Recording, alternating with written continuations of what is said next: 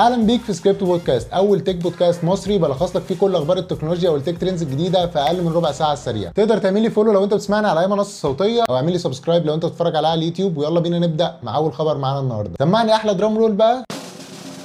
انستجرام جابت ورا. أيوه زي ما سمعت كده. شركة انستجرام بعد التحديثات الأخيرة اللي اتكلمنا عليها في الحلقة اللي فاتت التحديثات اللي كانت بتشمل تغيير واجهة انستجرام كليا عشان تدعم ال full screen video أو ال reels بمعنى أصح وتدعم كمان recommendation system عشان يبين للناس posts و reels من creators مختلفين غير اللي هم عاملين لهم follow فكتير من ال users بتوع انستجرام اشتكوا إن ال posts اللي بتطلع مش ال posts اللي هم عايزينها وحاجات مختلفة تماما عن اهتماماتهم. وإن انستجرام بيبعد بشكل رئيسي عن هويته كمنصة لنشر الصور في الأساس. وال users بدأوا حملة make Instagram Instagram again ولحد ساعتها آدم موسيري ال CEO بتاع انستجرام كان مصر على التحديثات. وقال في فيديو إن انستجرام زي أي منصة تانية هتدعم ال videos أكتر لأن ال content اللي الناس بتستهلكه أكتر في 2022 هو ال videos. ولكن كايلي جينر وكيم كارداشيان دخلوا على الخط و share وا الحملة بتاعت make Instagram Instagram again وهنا انستجرام بدأ يقلق شوية لأن كايلي جينر وكيم كارداشيان عندهم تأثير كبير جدا على عدد كبير من الشباب. خصوصا كايلي جينر. ليه؟ لأن كايلي جينر معروف بقوتها على تدمير أي social media platform في الحقيقة. عشان من كام سنة كده كتبت tweet إن هي ما بقتش تستخدم سناب شات.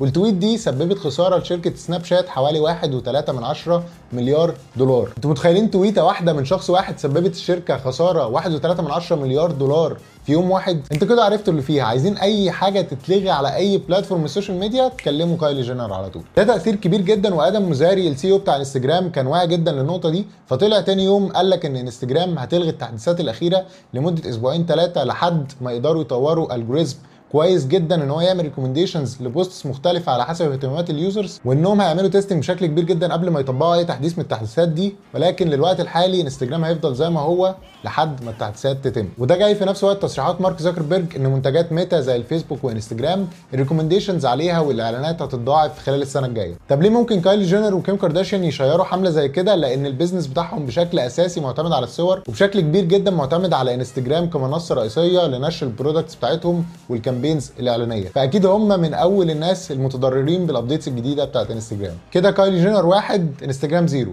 ومش بس كده الفيسبوك كمان بيعاني من خسارة كبيرة جدا جدا في آخر quarter الإحصائيات بتاعت الفيسبوك في آخر ربع سنة اللي هو شهر 4 و5 و6 قالت إن فيسبوك اتعرضت لخسارة 16 مليار دولار لأول مرة في تاريخها وده بسبب حاجتين. أول حاجة شركة أبل والثانيه تيك توك شركة أبل عمالة تضيق على شركة فيسبوك وكل ال businesses اللي بتعتمد على نفس الموديل بتاع ال tracking إن هم يتعقبوك ويعرفوا كل حاجة أنت مهتم بيها وكل الحاجات اللي أنت بتزورها وكل حاجة أنت بتعملها يعتبر بيتتبعوك في كل حركة أونلاين. عشان بعد كده تبقى هدف سهل قدام الإعلانات إن هي توصل لك في كل حتة. فابل عامله خاصية للآيفون اسمها ATT App Tracking Transparency بيخلوا ال user هو اللي يختار إذا كان ممكن ال application ده يتتبع كل حاجة وبيعملها أونلاين ولا لأ. وفي كتير من ال users رفضوا إن الفيسبوك يتتبعهم فخسر أكتر من 13 مليار دولار بسبب أبل. وبسبب تيك توك والمنافسة الشديدة اللي مع إنستجرام وال videos اللي على الفيسبوك كمان خسر 3 مليار دولار. كده أبل وكايلي جينر وتيك توك كلهم ماسكين مارك زكربيرج وفيسبوك في الزاوية وهاتك يا دعم فأنتوا بقى شايفين مين اللي غلطان في العركة دي؟ هل فيسبوك غلطان إن هو الموديل بتاعه بيعتمد على الإعلانات بشكل أساسي؟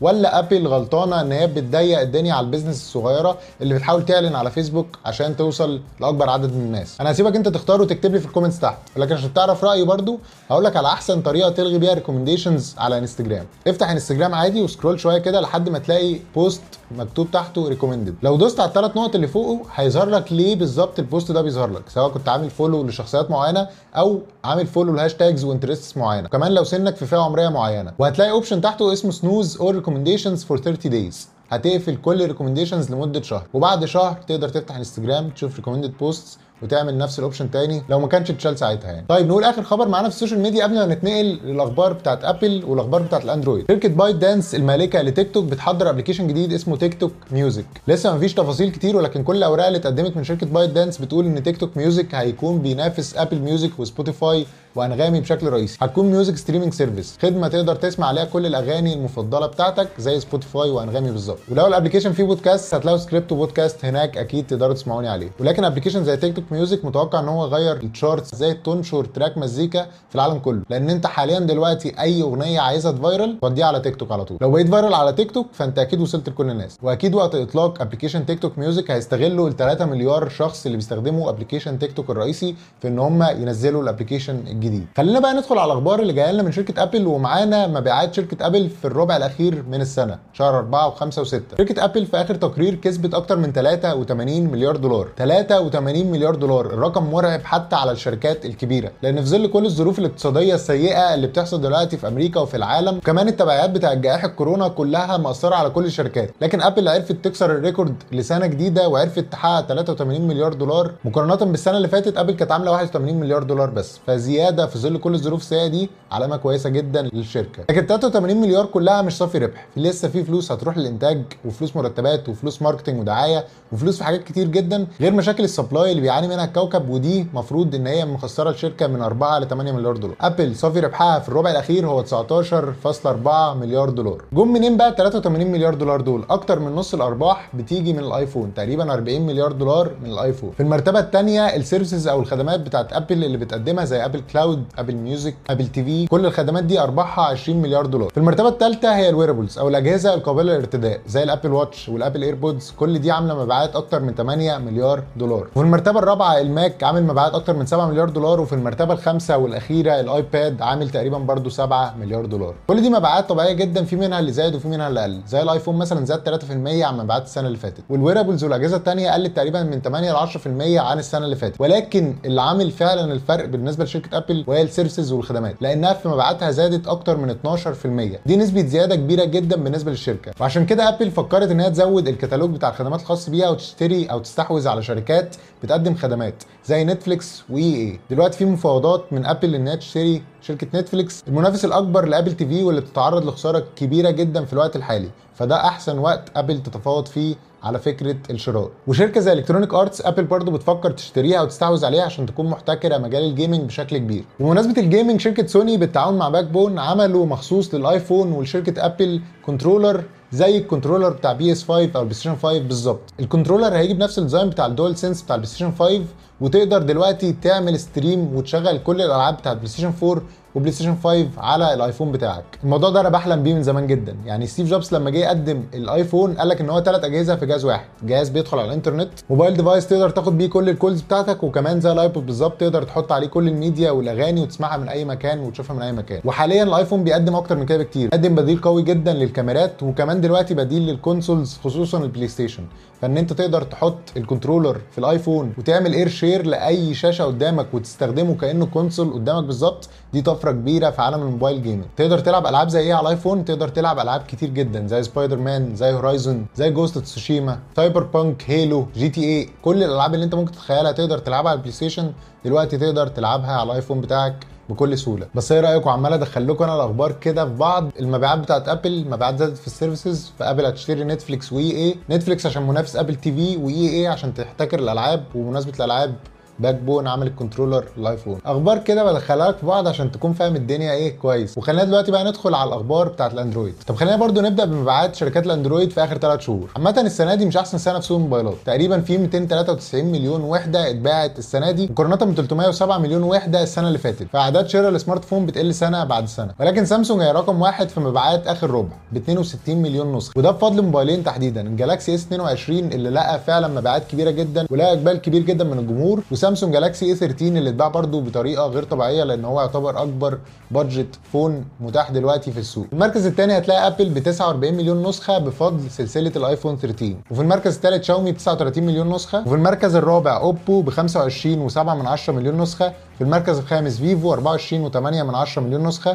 في المركز السادس أونر 15.1 من 10 مليون نسخة. وأونر من أكبر الشركات اللي لقت زيادة السنة دي عن السنين اللي فاتت بزيادة 125% من مبيعات السنة اللي فاتت. وفعلا أونر بتقدم موبايلات قوية جدا السنة دي ومنافسة في كل الفئات السعرية. ريلمي في المركز السابع ب 13.4 مليون نسخة. موتورولا ب 12.7 مليون نسخة في المركز الثامن وتكنو في المركز التاسع ب 8.7 مليون نسخة وللأسف شركة هواوي في المركز العاشر والأخير وكل سنة بتبقى أسوأ وأسوأ ب 6.4 مليون نسخة فقط. وهي الشركة صاحبة أكبر معدل تغير في كل الشركات بسالب 34% دول كانوا مبيعات كل الشركات الأندرويد خلال الربع الأخير وخلينا دلوقتي نتكلم عن معادين مهمين جدا في شهر أغسطس. يوم 2 أغسطس موتورولا هتعلن عن اثنين من أفضل الموبايلات اللي بتقدمهم كل سنة وهو ال Moto Razr 2022 وال Moto ال Moto Edge X 30 خلينا نبدأ بال Moto Edge X 30 Pro اللي هيجي بأول sensor 200 ميجا بكسل في العالم من صناعة سامسونج. وكان في صورة من ال sensor ده نشرناها على فيسبوك تقدر تدخل تعمل لنا like و follow على الفيسبوك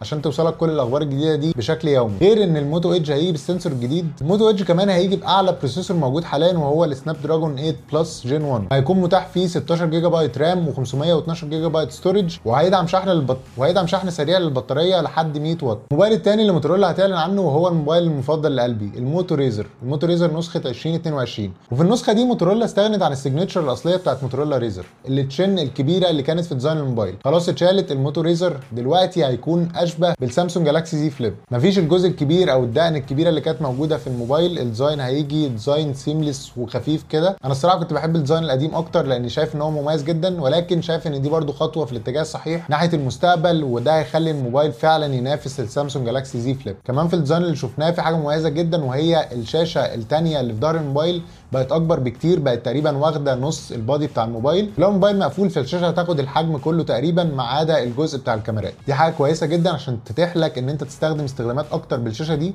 وكمان بيقولوا إن الشاشة هتيجي بنفس المواصفات أو مواصفات مناسبة جدا للشاشة الداخلية مش مجرد شاشة ثانويه ما بتستخدمهاش كتير. والموبايل كمان هيكون مدعوم ب processor سناب دراجون 8 بلس جين 1 أظن إن هو هينافس بشكل كبير السامسونج جالاكسي زي فليب لو نزل بسعر مناسب. بمناسبة الجالاكسي زي فليب فهو ده المؤتمر الثاني يوم 10 أغسطس. سامسونج هتعلن عن الجالاكسي زي فولد 4 والجالاكسي زي فليب 4 وكمان الجالاكسي بادز برو 2 وكمان الجالاكسي واتش 5 وواتش 5 برو. كل الأجهزة دي هنشوفها يوم 10 أغسطس ولكن في خبر بيقول إن الجالاكسي زي فليب 4 هيكون متاح بأكتر من 70 لون. 70 لون تقدر تشتري بيه الموبايل ولكن دي مش ألوان متاحة دي عبارة عن combinations وأنت هتختار التركيبة بتاعتك.